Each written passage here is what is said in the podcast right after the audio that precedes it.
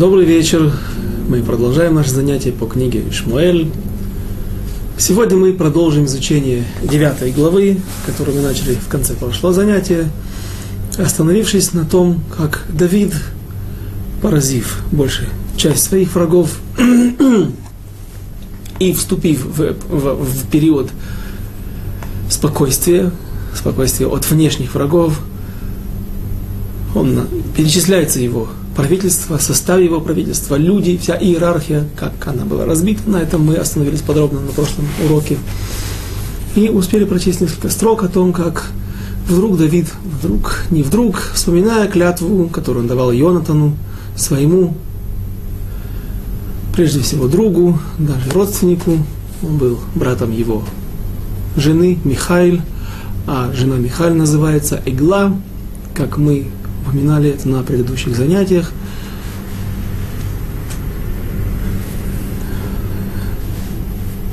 Эгла по-русски не очень красиво звучит, телочка. Так называли своих самых любимых жен, самых предпочтительных жен. Это выражение особой любви, особой ласки. И подобным образом называет Шимшон, Самсона, Шимшона Гибор Самсон, который жил в эпоху, в конце эпохи судей, он называет так свою жену, первую филистимлянскую жену, плещимскую жену, когда она выдает его загадки, помогает другим филистимлянам отгадать его загадку о том, как пчелы сделали улей, дикие пчелы сделали свой улей в черепе льва, убитого Шимшоном. И тогда он говорит, получая ответ на свою загадку, если бы вы не пахали на моей телице, телочке, то никогда бы вам не открыть этой тайны. И вот, Йонатан был большим другом Давида, о их привязанности, о их взаимной любви друг к другу, как Давид назвал, определил ее сильнее она, чем любовь женщин к мужчинам, или другое объяснение, что она истоками своими уходит в любовь двух женщин, двух проматерей, Рахель и Лея. И в одной из последних встреч Давид дает Йонатану клятву о том, что он будет легитив, будет хорошо относиться и поможет всячески потомкам, которые останутся после Йонатана. Йонатан предчувствует свою смерть. Наверное, он понимал, что отец идет к своему концу, не приняв гзерот, вердикт от Всевышнего с небес и продолжая преследовать Давида, он верно закончит жизнь преждевременно. И, наверное, Йонатан чувствует, что и он замешан во многих действиях отца и придется ему, наверное, расстаться с жизнью,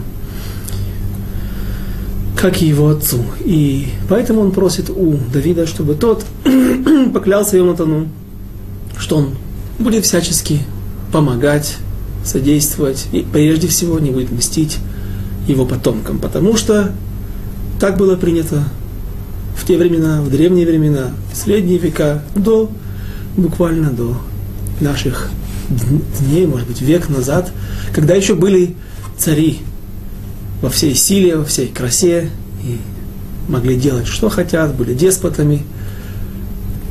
Тогда, когда были военные перевороты или перевороты, и приходил ко двору, при дворе, ко власти приходил новый царь, прежде, прежде, прежде всего он уничтожал всех родственников, близких и дальних, все, кто имеет какое-то отношение родственное к предыдущей семье, предыдущего царя, чтобы снести, свести на нет всяческие попытки вернуть власть прежнему царю или прежде, прежнему семейству.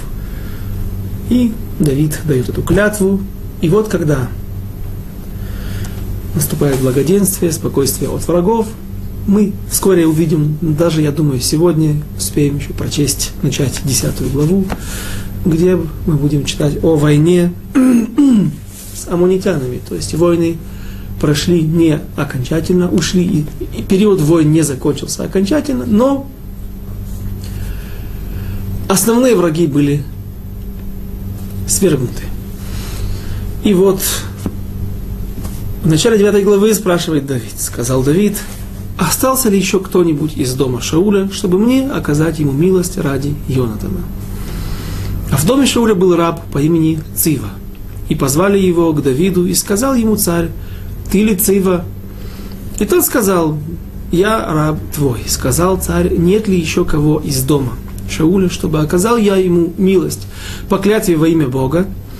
И сказал Цива царю, есть еще хромой сын Йонатана. И сказал ему царь, где он? Сказал Цива царю, вот он в доме Махира, сына Амиэля, в Ло-Даваре. в прошлый раз я попросил вас обратить внимание на это имя и место, где находился Ишбошет, сын Мефибошет, сын Йонатана, внук царя Шауля, и мы не успели вернуться к этому замечанию. Сегодня мы, Бедраташем, сверим еще одно параллельное место, когда будет вспоминаться в книге, в нашей книге Шмуэль Бет, уже ближе к концу, упоминаться имя этого человека и при каких обстоятельствах, кому в следующий раз он станет, его дом станет кровлей над, над головой. И стих 5, и вот и послал царь Давида взять его из дома Махира, сына Амиэля, из Ло-Девара. И пришел Мефибошет, сын Йонатана, сын Шауля к Давиду, и пал на лицо свое, и поклонился. И сказал Давид Мефибошет, и тот сказал, вот раб твой. Сказал ему Давид, не бойся, ибо я окажу тебе милость ради Йонатана, отца твоего, и возвращу тебе все владения Шауля, отца твоего, и ты всегда будешь есть хлеб за столом моим. Как мы видим, Мефибошет боится. Предстал перед... Он не знает, зачем зовет его Давид. Возможно, он зовет его для того, чтобы казнить. Для того, чтобы свести счеты с последними отпрысками дома царя Шауля. И Давид чувствуя это, видя это, успокаивает его, говоря, не бойся. Прежде всего, я позвал тебя для хорошего, для того, чтобы оказать тебе милость. Другой вопрос, который мы задали и успели немножко его коснуться на прошлом занятии, это то имущество, которое он обещает отдать Мефибошету стих, давайте прочтем стих 8. «И поклонился тот и сказал, что такое раб твой, что ты презрел такого мертвого пса, как я, и призвал царь Циву, слугу Шауля, и сказал ему, все, что принадлежит Шаулю, и всему дому его отдал я сыну господина твоего. Обрабатывай же для него землю, ты и сыновья твои, и рабы твои, и доставляй плоды ее, чтобы у сына господина твоего был хлеб для пропитания. Мефибошит же, сын господина твоего, есть будет всегда за столом моим. Дело в том, что поскольку дом царя Шауля бунтовал против царя Давида и не признавали его. Помазание на престол, когда он был в Хевроне 7 лет, он оставался без власти, то есть без власти над всем Израилем. Он правил только над коленом Иуды в Хевроне, а потом Пусть пять лет, скажем, было без, без власти, люди не знали, нужен ли царь, стоит ли его выбирать, ведь был уже у нас один царь, Шауль, который, несмотря на то, что сделал много пользы для народа Израиля, но тем не менее он принес больше все же несчастий для Израиля, и люди думали, стоит ли теперь идти к Давиду в тот момент, когда нет царя над Израилем, и провозглашать его царем над всем Израилем. Присоединить Иудею или весь северный Израиль, 11 колен, к колену Иуды. Но два года до этого, ведь мы сказали, что пять лет было без власти, а два года сразу же после смерти Ишбошита, сына царя Шауля, извините, после смерти самого царя Шауля правил Ишбошет.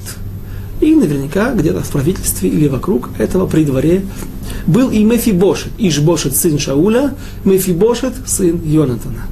И это могло быть расценено как бунт против царя. А дело в том, что такой закон принят не только в Израиле, а также мы знакомы с ним и в других государствах, практически всех государствах мира, где не было демократии, где правил только царь.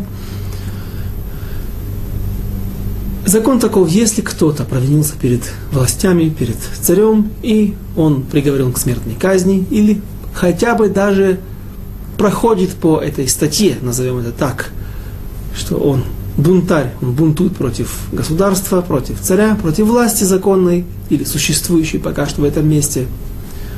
Имущество этого человека должно передаваться в руки царя, будь он казнен или нет. И поэтому вот это имущество досталось сейчас Давиду. И Давид имеет право передать его обратно Иш Бошету, Мефи Бошету, прошу прощения, и передать его в руки этого человека, простив его, э, это сомнение еще вновь, непонятно, э, принимал ли он участие в противостоянии против дома Давида, но, как бы там ни было, мы видим, что Давид здесь прощает. Иш Мефибошета и отдает ему все имущество его отца вместе с рабом Цивой. Цива был очень большой негодяй. Он не был заинтересован, чтобы вернулся его хозяин, и тем самым он сразу становится вновь рабом и принадлежит Мефибошету и будет на него работать. А здесь дальше написано в следующем стихе, что у него 15 детей. И все дети даже становятся не его, а не этнические дети, которые произошли от него, но сын раба принадлежит хозяину. Раба можно освободить, раба можно продать, но дети при этом могут остаться у хозяина, если он заинтересован, чтобы они оставались при хозяйстве. И поэтому понятно, что такое положение Циву не очень устраивало. Он хотел, чтобы все осталось, как и прежде, он на всем этом имуществе, а хозяин находится далеко, прячется где-то в Заордании. Никому это практически не было известно, кроме Цивы. И еще раз напомним, что Цива сказал, что этот человек, Мефибошет, он лелодавар. Вроде бы как это место действительно так называется, лодавар. А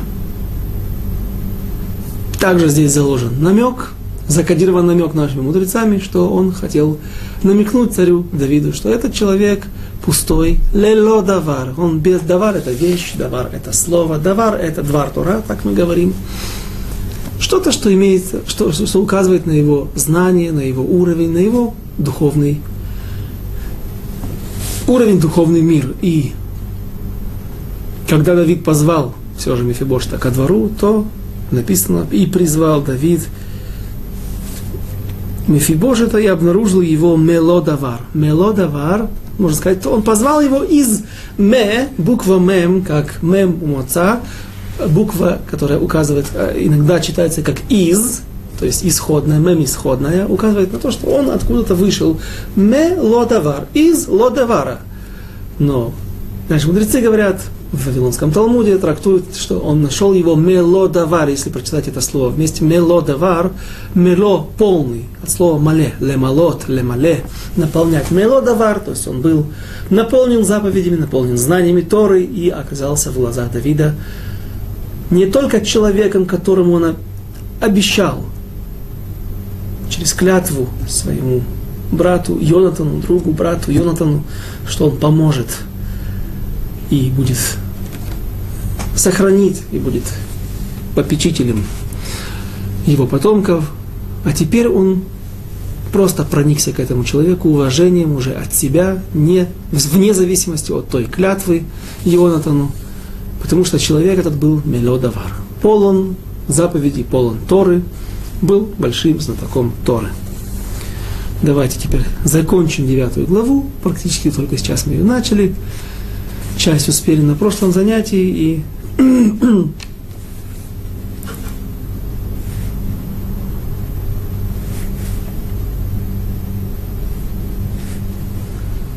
стих десятый.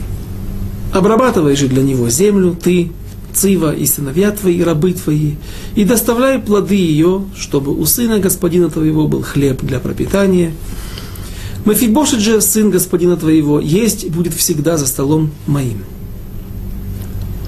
Очень важное привилегия кушать за столом у царя. Каждый, немножко подумав, поймет, что это не только почет, это возможность быть всегда в центре событий, там, где начинаются все какие-то разработки каких-то планов экономических, политических, военных, управление страной, быть возле великих людей, заводить нужные связи. В общем, все понимают, что есть ежедневно за столом у царя, это большая честь. Кроме того, что он простой каких-то мелких меркантильных польз, которые каждый может получить от этого. Конечно же, еда была очень вкусная, изощренная. Любой гурман мог найти себе все там по вкусу, и все было под лучшим эхшером, все было меадрин. И подобной чести удостаиваются многие люди. В свое время Давид, будучи зятем царя Шауля, ел с ним за одним столом.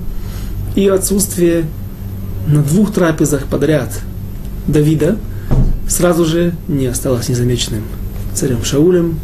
То есть видно было, что каждый человек имел вес, имел роль, и всегда тот, кто сидел за столом, все знали. Это важно.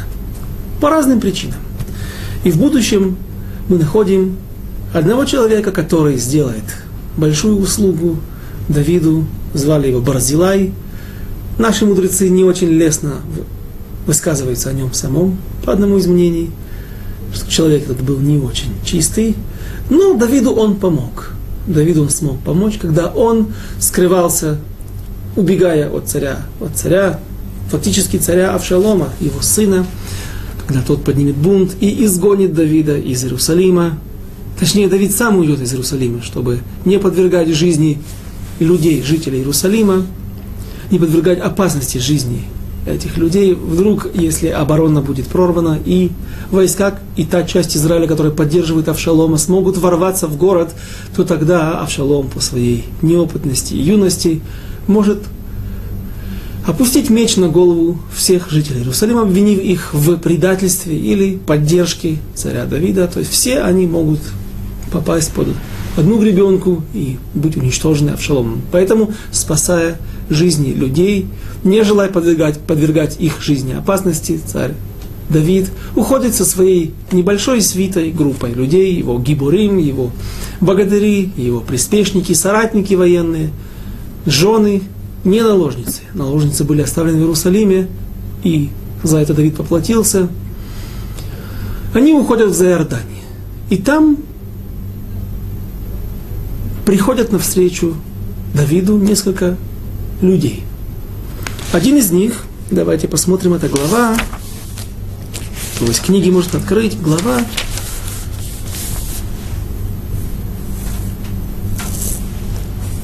17 יוד זין, פרק יוד זין, глава 17, ближе к концу 17 главы во второй части книги Шмуэля. Посмотрим стих 26.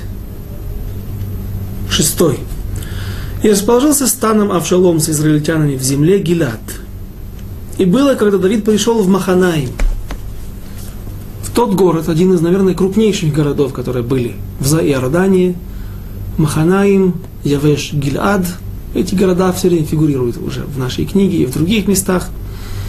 То Шови, сын Нахаша из рабы Амонитской. Вновь вам скажу теперь, постарайтесь запомнить это имя. О нем мы увидим сейчас в 10 главе. С ним мы встретимся. А то, что мы видели в 9 главе, сейчас мы прочитаем, прочтем здесь, в 27 стихе, в 17 главе. И Махир, сын Амиэля, где был, на, где находился, где скрывался долгие годы сын Йонатана Мифибошет.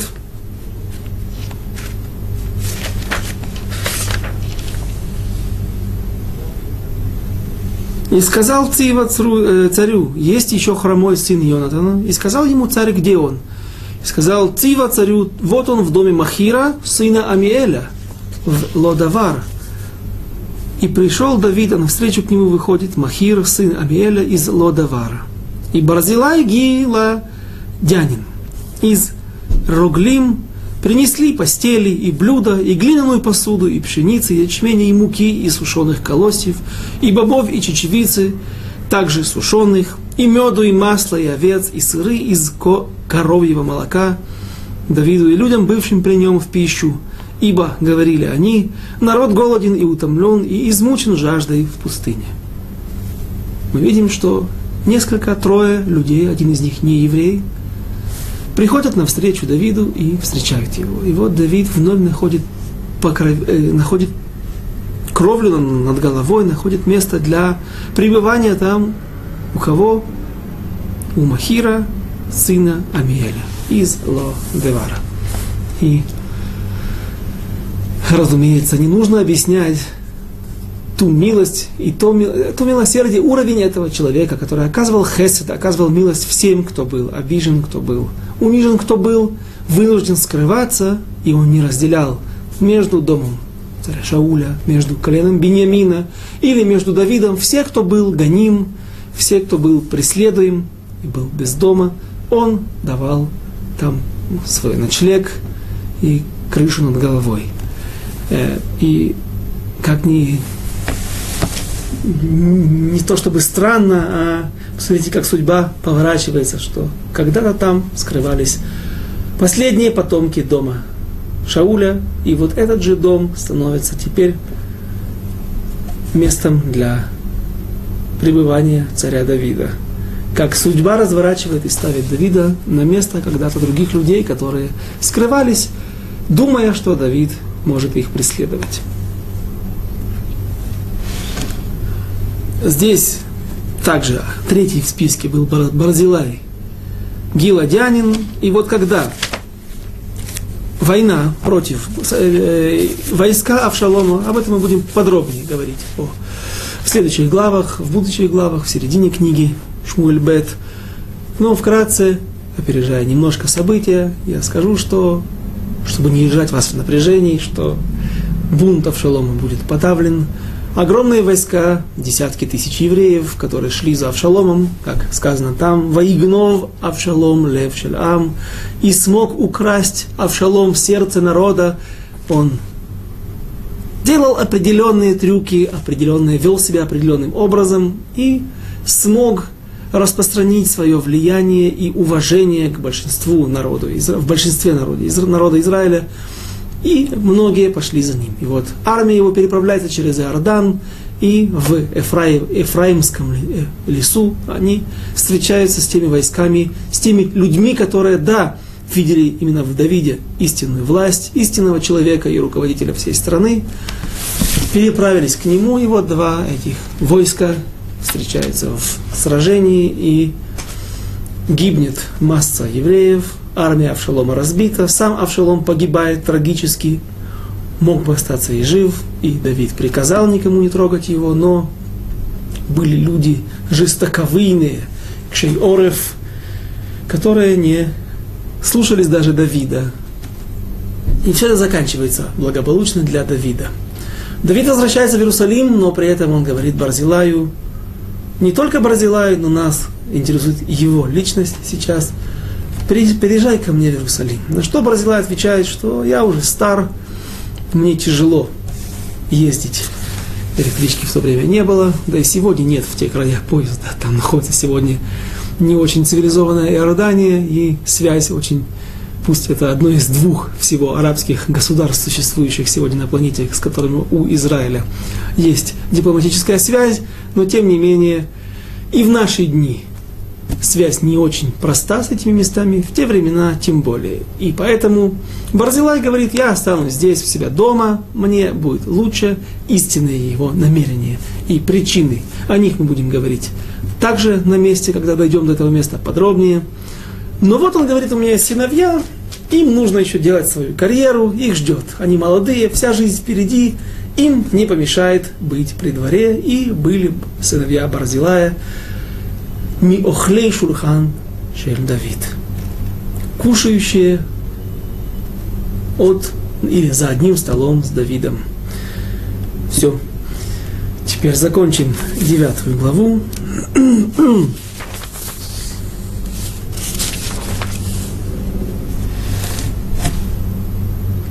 А у Циви было 15 сыновей и 20 рабов. Непонятно, он сам был раб, теперь у него уже тоже есть рабы, может быть, когда погиб его хозяин, да, Шауль, теперь он освобождается, тем самым выходит, выходит на свободу. Непонятно, как у раба могут быть рабы. И сказал Цива царю, так как приказываешь, приказывает Господь мой раб, царь рабу своему, так поступать будет раб твой, а Мефибошет ест за моим столом, как один из сыновей царя. Непонятное продолжение, вроде бы как это слова Мефибош, это э, цивы, но тем не менее наши мудрецы объясняет, что вторая часть стиха имеется, ее, эти слова принадлежат Давиду. Здесь также правильно переводчики в издательстве Рава Кука поставили точку с запятой, то есть прерывание смысла, и теперь это положение прямой речи Давида, слова Давида, а Мефидбошет есть за моим столом, как один из сыновей царя. А у Мефибошета был малолетний сын по имени Миха, и все жившие в доме Цивы, летний, летний сын по имени и, и жил Мефибошет в Иерусалиме, ибо ел он всегда за столом царским, а он хром был на обе ноги. Когда пришла весть в книге Шмуль Алиф о том, что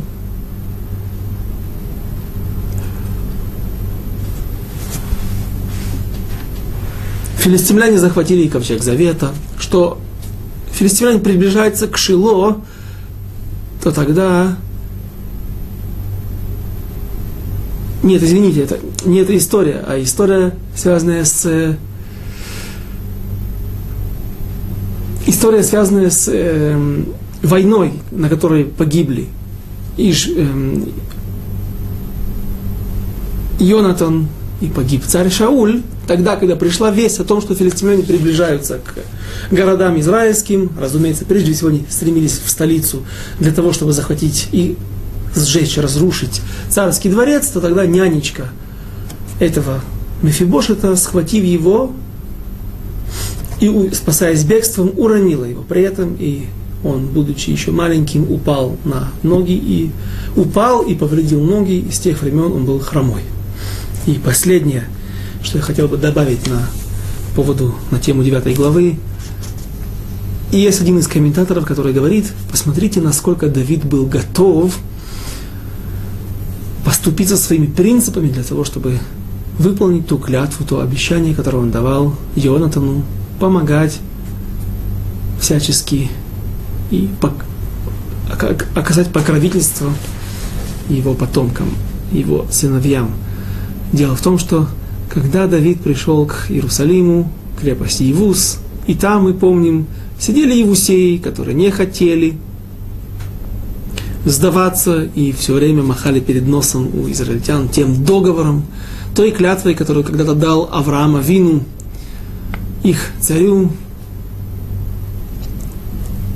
Давид пытается атаковать, но, говорят, говорит комендант этой крепости, не пройдете вы, ибо здесь стоят Иврим у Писхим, хромые и слепые. Мы проводили несколько объяснений, не будем повторять их вновь.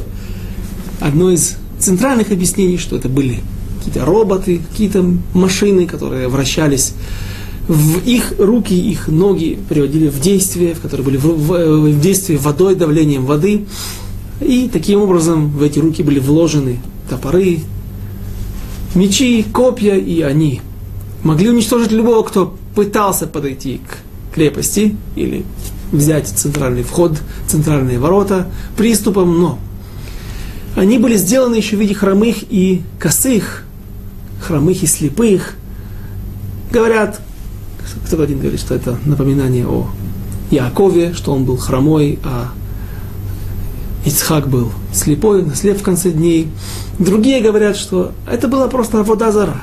Были идолы, которым поклонялись эти евусеи, эти филистимляне, потому что евусеи были потомками филистимлян, родственниками их. И в конце, говорит Давид, когда Дад берут эту крепость, и когда Дад, Йоав, сын Цруи, врывается первым на крепостной вал, поражает Цинор тот трубопровод, по которому подавалась вода для введения этих роботов и их машин в действие. После победы над этим, над, над этим гарнизоном и крепости Давид говорит, да не войдут хромые и слепые в общество народа Израиля. Хем снуэй нефеш Давид. Они ненавистны душе Давида. И один из комментаторов, по-видимому, понимает, для этого, наверное, были у него основания, что хромые и слепые имеются в виду даже просто люди, которые имеют такое увечье. Почему они были ненавистны душе Давида?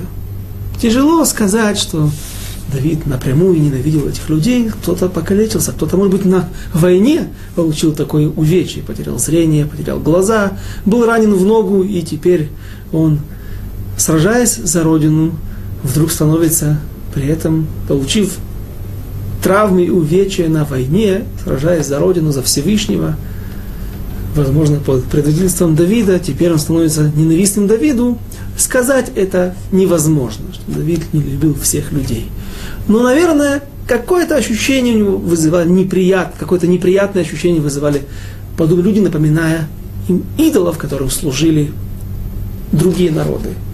И говорит один из комментаторов, посмотрите, насколько Давид был готов не считаться со своими принципами, со своими ощущениями, несмотря на то, что Иш Мефибошет был хромой, тем не менее он сажает его за своим столом и четвертый раз повторим сегодня, выполняет клятву, данную Йонатану. Глава 10. С Божьей помощью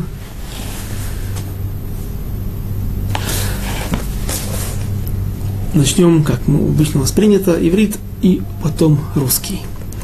Стих 1, глава 10. Перек Ют, послуг Алеф. Ваиги ахарейхен вайомот мелех бней Амон, ваимлох ханун бно тахтав. И было после этого, умер царь Амунитян, и стал царем вместо него сын его Ханун.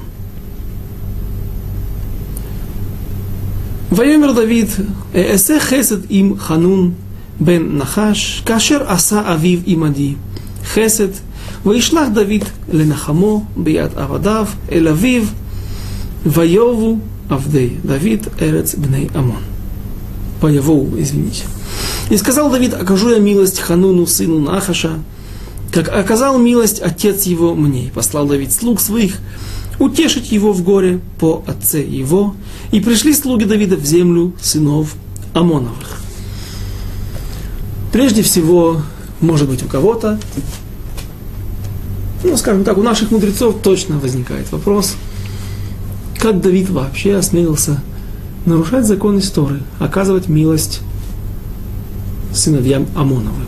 С одной стороны, написано в Торе, что нельзя их аль-тейцер Амон у Муав. Не притесняй а-, амунитян и муавитян.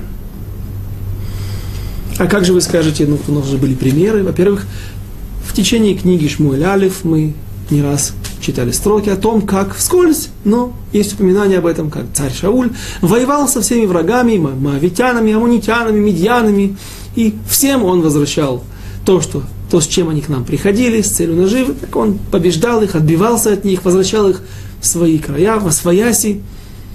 Мы видим, что да, воевали с амунитянами и моавитянами. На это есть простой ответ. Нельзя просто так плести какие-то козни, предпринимать какие-то интриги, вести интриги для того, чтобы захватить их.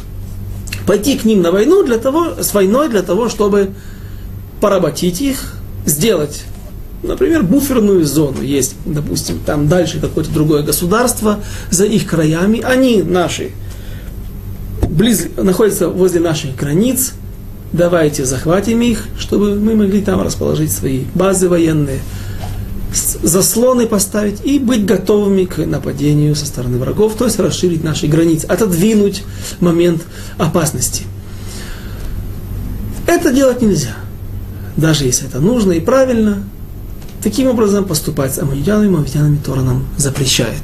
Но если же они нападают первые, разумеется, нельзя сложить, сидеть, сложив руки. Нужно вынимать меч из ножен и идти на войну. Но есть еще одна проблема. Все знают, Сегодня уже все должны знать, кто смотрит с нами вместе все наши уроки о истории Давида. Как, почему он был сначала презираемым среди своих братьев, Музар Аити Лейхай. Не читай Музар странный, а читай Мамзер. Мамзер Аити Лейхай в Нохриле бен Ими. Чуждым я, мамзером был я в глазах своих братьев и чуждым да, сыновей моей матери, вроде бы тоже братья его же, но неважно.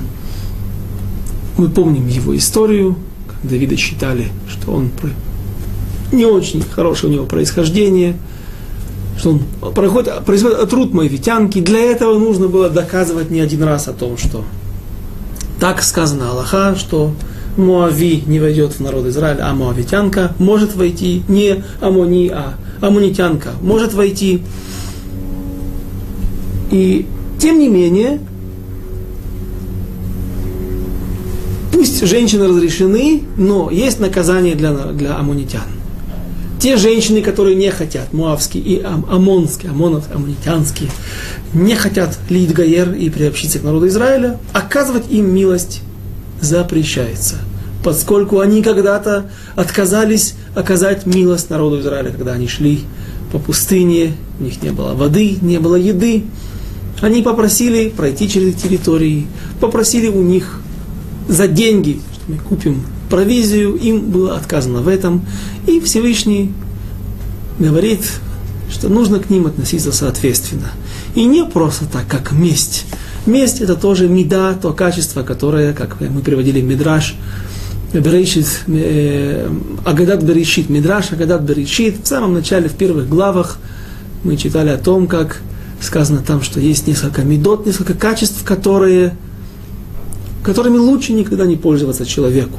Одно из них – месть. То есть это лучше, это, это, это участь Всевышнего. Человеку никогда лучше не пользоваться такими вещами. Так как же нам сам Всевышний говорит, вот отомстите им, нет, это не месть. Это воздать им по заслугам. Ведь когда-то они, когда еще они не существовали, а был только Лот, племянник Авраама, он был пленен, и Авраам оказал ему великую честь, великую милость спасая его жизнь, рискуя своей жизнью. Он разбил превосходящие силы врагов, гнался со своими врагами от середины земли Израиля до самого севера ее, настиг, разбил их, вернул Лоту свободу, жизнь.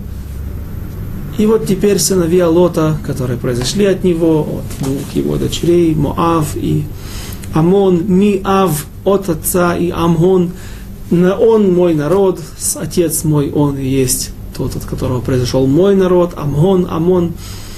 Теперь они не оказывают той милости, которую могли оказать народу Израиля, и за это они наказаны.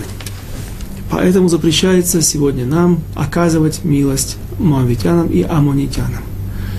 И тут теперь каждый из вас уже точно обязан задать этот вопрос, а на основании чего?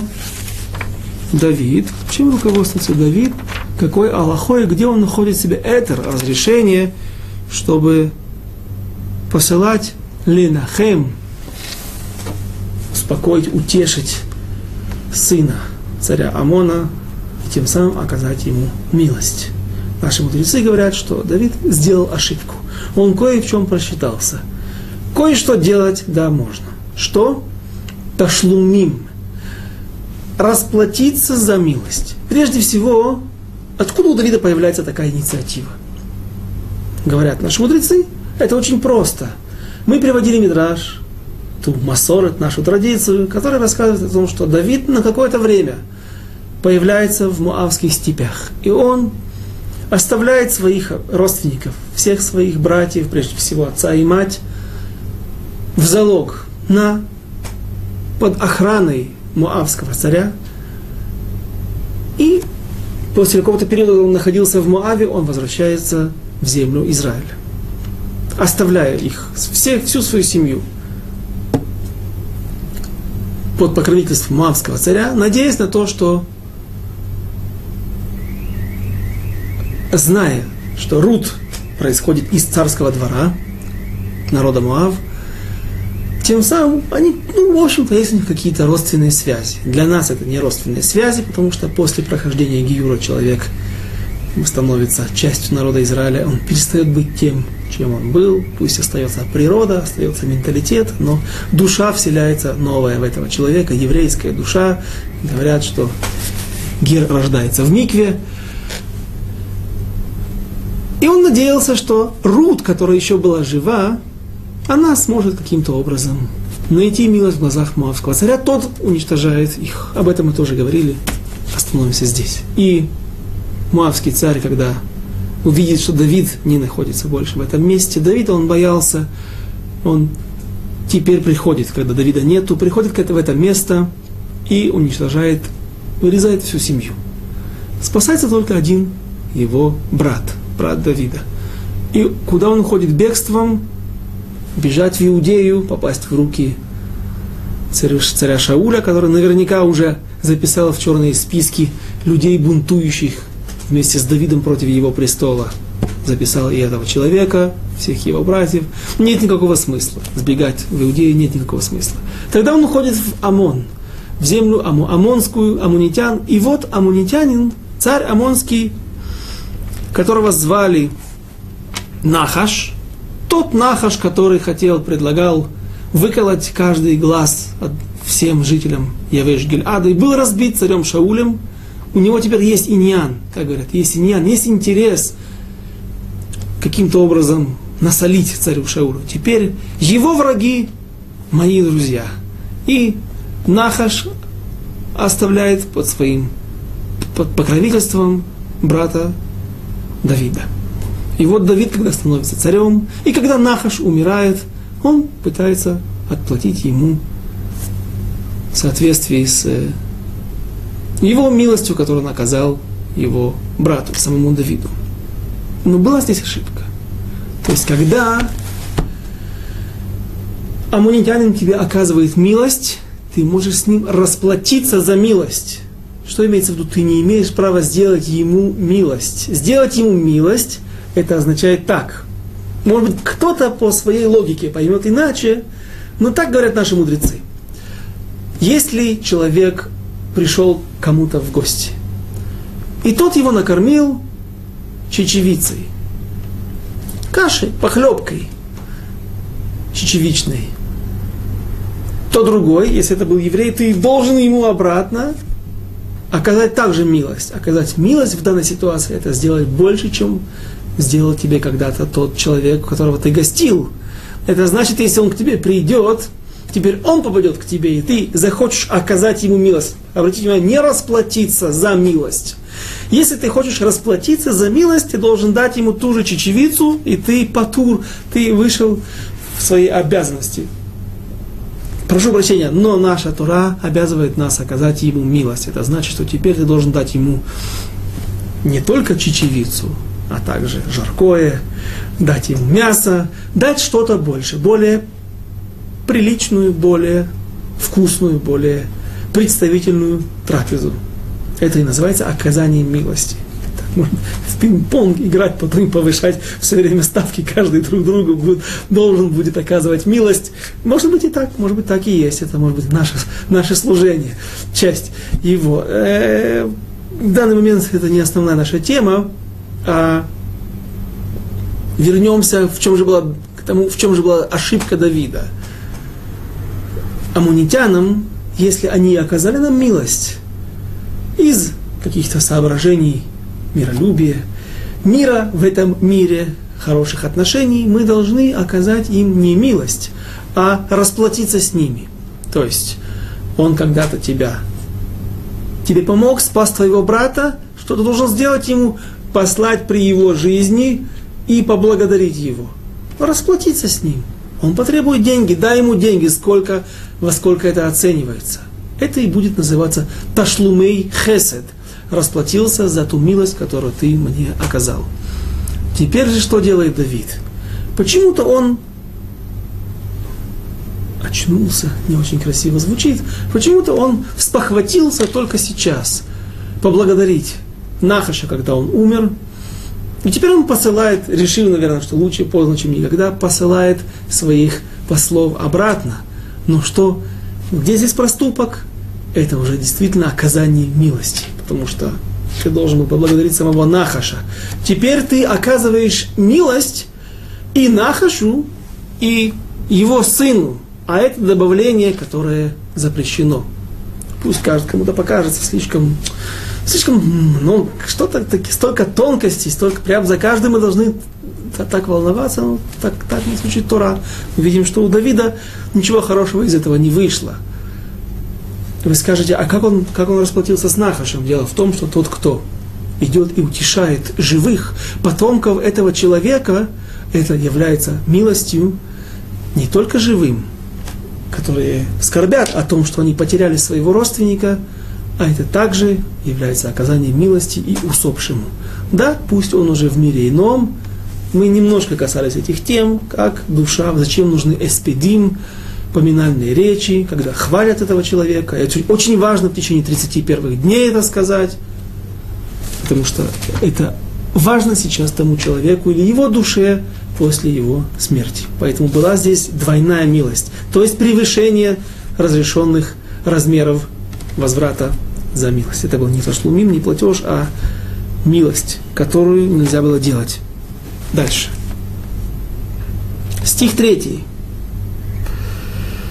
ויאמר שרי בני עמון אל חנון אדוניהם, המכבד דוד את אביך בעיניך, כי שלח לך מנחמים, הלא בעבורך קור את העיר. ולרגלה, ולהפכה שלח דוד. Эт Авадав Эйлех. Третий стих. И сказал, сказали князья Амоницкие Хануну.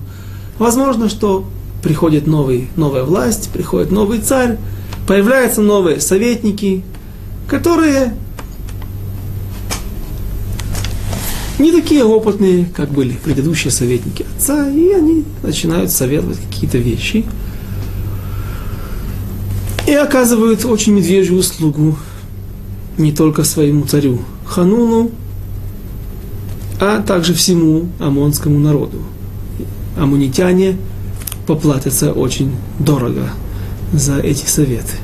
Но, возможно, были те же люди и те же советники, и была здесь логика в их опасений. Если Давид хочет оказать тебе милость, или твоему отцу, который когда-то оказал ему милость, почему же он не сделал это при жизни твоего отца? И не зря я привел слово «спохватился». Почему вдруг Давид действительно спохватился сейчас? Это а вопрос, на который я не искал ответ. Останется как есть, но, как бы там ни было, они поступают очень непристойно по отношению к свите, к посланникам Давида. И вот давайте прочтем, что же они сделали. И сказали князья Амони, Амонитские Хануну, господину своему, настолько ли уважал Дави, уважает Давид отца твоего, на твой взгляд, чтобы послать тебе утешителей? Не для этого ли, чтобы осмотреть этот город и разведать его? И после разрушить его пристал Давид своих слуг к тебе. И взял Ханун слуг Давида, и обрил каждому половину бороды, его снимает одну часть, потому что если сказать, что срезали вот здесь бороду, то, допустим, представьте себе, человек имеет бороду до колена, если это уважаемые люди. Ему срезать половину, но у него еще останется ну, вот где-то здесь, в районе груди. груди. Моя борода а, не достигает даже, даже этого места. И мне не очень стыдно, потому что это моя борода, так так-то есть. Я не чувствую себя каким-то подрезанным. Э, поэтому сказать так, половину бороды сбрили, и в этом пока что еще не прослеживается какое-то неуважение к этим людям. Поэтому нужно сказать, что срезали половину, вот осталась борода по длине, как она была, так она и достигает колен. Только теперь достигает левого колена, борода правой части больше нету. И это, разумеется, выглядело очень мехуар, очень безобразно. Но этого недостаточно. Он поступает еще более жестоко дальше и обрел каждому половину бороды его, и обрезал одежды их наполовину до седалищ, и отпустил их. Вот одежду как раз он обрезал снизу вверх, и этого было достаточно, чтобы были оголены колени, и буквально до, до того места э, было очень позорно и очень неприятно. Стих пятый. Ваягиду ли Давид вайшлах ликратам כי היו האנשים נכלמים מאוד. ויאמר המלך, שבו ביריחו, עד יצמח זקנכם ושבתם. И доложили об этом Давиду, и послал он встретить их, ибо эти люди были очень опозорены, и сказал им, царь, оставайтесь в Ерехо, пока отрастут бороды ваши, а потом вернитесь. Видим также этих стихов, что ходить бритым, как это много принято сегодня – у многих евреев, даже очень ортодоксальных, в те времена было не принято. И это было позором. Поэтому говорит царь Давид, сидите в Ерехо, пока отрастут ваши бороды. Ерехо – это ближайшее место к густонаселенный центр по направлению к Иерусалиму из Иордании. И вопрос, который может возникнуть, подождите, как же Ерехо, ведь есть же проклятие царя царя, проклятие Иошуа, Бинуна, которые захватили Ерехо при помощи, при участии Всевышнего, когда ерехонские трубы трубили. Э, ерехонские трубы, вот, опять ошибка. Э, есть такие ерехонские трубы, очень длинные орудия духовые инструменты. На самом деле трубили в шафары. Потом уже, наверное, не евреи неправильно, думая, что раз эти трубы, какие-то духовые инструменты, они обладали такой огромной силой, вызывали такие звуки, что разрушали стены целого города древнего. Так, наверное, должно быть что-то очень мощное, крупного калибра, наверняка. В общем, нет, это были обычные шофары. Но шофар имеет, если Всевышний захочет, то может иметь действительно очень разрушительные, быть очень разрушительной силой. И вопрос, который я пытаюсь на вас его спровоцировать, как же можно сидеть в Ерехо, ведь если, поскольку Всевышний воевал за его разрушение, то и никто не имеет права его отстроить. Это было проклятие Иошуа. Была история, которая описана. Безрат Ашем, может быть, мы, если мы будем продолжать наши уроки вместе на книге Мелахим после Шмуэль, Бет, второй части Шмуэля, в книге царей будет история о том, как один из уже израильских царей после размежевания государства Израиля на две части, колено Беньяминас и Иуда останутся в одной стороне, и Северное царство со столицей в Шамроне, и так далее. И вот там местный царь захочет от, отстроить город Ерехо, при этом погибнут все десять его сыновей, как и было обещано по проклятию Йошуа бен Нуна. Мы видим, что проклятие работает. Но как можно жить в Ерехоне? Как, а, как им Давид отправил их сидеть там? Если это просто развалины, посидите пока среди этих обломков, ну это же послы, это же важные люди. Наверняка Давид послал бы их в какое-то густонаселенное или место, где есть люди. Иными словами, здесь были и жили люди. Как они там сидят? Ответ очень простой. Нельзя отстраивать Ерихон. Но если Ерехо кто-то отстроил, причем даже расплатился десятью сыновьями за это, жить после этого там можно, и там будет интересные, будут интересные события, связанные с Ильяву Анави, с Илишей, после того, как он пророк Илиша, преемник Ильяву Анави, когда он будет возвращаться после прощания с Ильяву, который будет унесен огненными колесницами на небеса, живьем.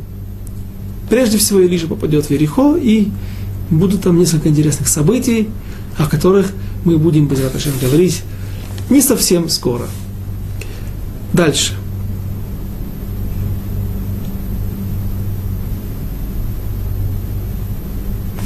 Стих шестой. Ваиру бней Амон ки нив ашу, бедавид ваишлеху бней Амон.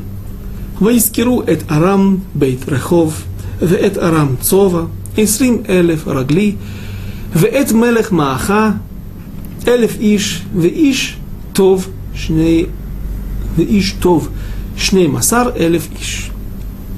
И увидели амунитяне, что Стали они ненавистны Давиду, и послали аммонитяне нанять арамейцев Бейт Рехова и арамейцев Цобы, Халеб, 20 тысяч пеших, и царя Маахи с тысячу человек, и людей Това, 12 тысяч человек. И услышал об этом Давид. И послал он Йоа, стих 7, прошу прощения. Ну, в общем, а, Организация Объединенных Наций тех времен сразу же пытаются защитить всех униженных и обиженных, всех несчастных в кавычках, и пытаются этих негодяев, которые не умеют себя вести правильно и не знают, перед кем они находятся и с кем они играют, но они пытаются нанять врагов, все, и вдруг все соседи, как один, с радостью приходят за небольшое вознаграждение, приходят воевать против евреев. Ну, история знакомая нам, к сожалению, которая повторяется на протяжении всей истории человечества. Стих 7. «Ваишма Давид, ваишлах эт Йоав, веет кол цава, цва агибурим». И услышал об этом Давид, и послал он Йоава со всем войском храбрых. Стих 8. «Ваицу бней Амон, ваярху мильхама петах ашеар». Ваарам цова урхов, иштов умаха левадам пасаде. И услышал об этом Давид, и послал он Иоав со всем войском храбрых, и вышли амонитяне, и выстроились для битвы у входа во врата. А арамейцы Цовы и Рехова, и люди Това и Махи стояли отдельно в поле. Стих 9. וירא יואב כי הייתה אליו פני המלחמה מפנים ומאחור ויבחר מכל Бахур бы Исраэль ваярох ликрат арам. Йоав видит, что основная опасность со стороны арамейцев и других наемников, и поэтому он отбирает лучших солдат, а открывают нам, немножко приоткрывают занавес наши мудрецы и говорят, что лучшие солдаты это были те, у которых были лучшее происхождение, не просто происхождение, у меня лучше мои родители лучше, а те, которые были самые благобоязненные, те, кто, у кого были хует, прежде всего заслуги перед Всевышним, его и его предков. И он выстраивается против аммонитян. Когда Йоав увидел, что предстоит ему битва, и впереди и сзади он отобрал воинов из отборных, в Израиле выстрелил их против арамейцев. А остальной народ поручил Авишаю, брату своему, и тот выстрелил их против аммонитян. Следующий стих –